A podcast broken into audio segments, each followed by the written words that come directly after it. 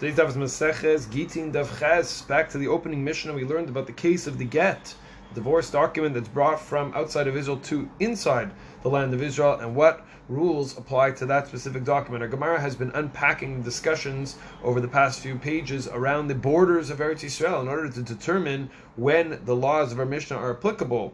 On Amud Beis, we were introduced to a principle related to Eretz Yisrael that the Chachamim the rabbis established a number of decrees and halachot with a lenient approach, mishum yeshuv Eretz Yisrael, out of a desire and the value to settle the land of Israel. We, we for example, we learn that mishum yeshuv Eretz Yisrael kotvina lav onova filu b'Shabbat, writing a sale document for buying land in the land of Israel from a Gentile, and even this being permissible on Shabbat, says our Gemara. Or as the Gemara quickly corrects, this is that one may ask a Gentile to write the sale document, even though asking a Gentile to perform a Torah violation, a Torah prohibition on Shabbat is not permissible.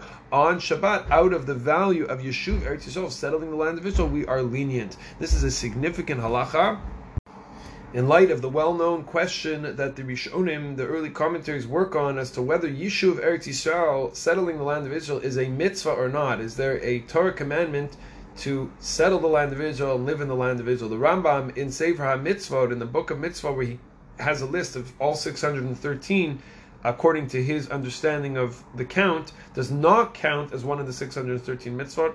Yishuv Eretz Yisrael, settling the land of Israel. And the Ramban, who wrote a commentary called Hasagot Ramban, essentially arguing in every area where he felt the Rambam left out a mitzvah, disagrees and thinks that the Rambam left out a very significant mitzvah that the Torah does command settling the land of Israel. And this became one of the well known debates and disputes between the Ramban and, Ram, and Rambam on this issue. Says the Ramban in his comment, "Shenitztavinu lareshet ta'aretz." We were commanded to conquer the land. Asher natana el barach v'yitalel avotenu la'aron Yaakov. Hashem gave this land to the forefathers Avram, Yitzchak, and Yaakov. Alona zvena b'yad. We're not going to leave it in somebody else's hands. Mina umat olishmama, or even desolate.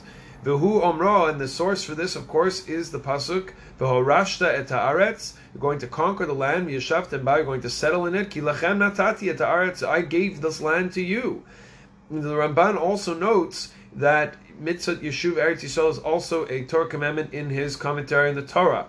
Very clear what his opinion is. Much ink has been spilled trying to explain why the Rambam did not include this on his list of 613. Three of the more popular approaches are as follows. The first, Megillas Esther, who comments on the Ramban Sefer Mitzvah argues that the mitzvah of settling the land of Israel is not an eternal mitzvah, was not a mitzvah Dorot, but rather a temporary one for Yehoshua bin Nun to conquer and settle the land, and it continued to apply so long as the Jewish people were not in exile. Once we went into exile, the mitzvah became obsolete until the future days of Mashiach, when it would become applicable again. And the Rambam did not include mitzvah on his list that are not given for eternity. The second is the Peyat HaShulchan argued in the opening to his Sefer that the Rambam and the Ramban actually don't disagree over whether settling the land of Israel is a mitzvah. They disagree over whether it's a Torah mitzvah. But on a rabbinic level, even the Rambam agrees, and one of the proofs is our Gemara.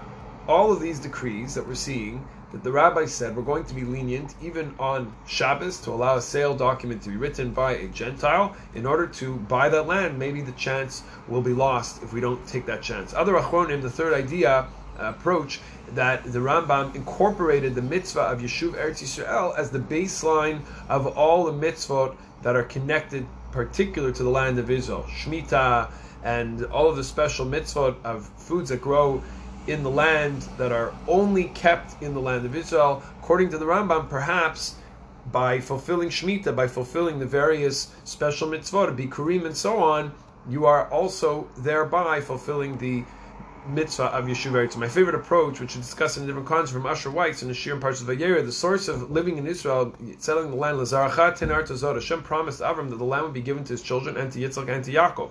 If Hashem promised your children will inherit this land, do we need more than that? Isn't it obvious that Eretz Yisrael is from the Torah? There's a mitzvah to follow the will of Hashem. There's many more than 613. So maybe settling the land is not on the list because it's a, not a command according to the Rambam, but it must be Doraita. Some mitzvot are too fundamental to be on a list. Yeshuv Eretz Yisrael, settling the of Israel, seems to be one of those.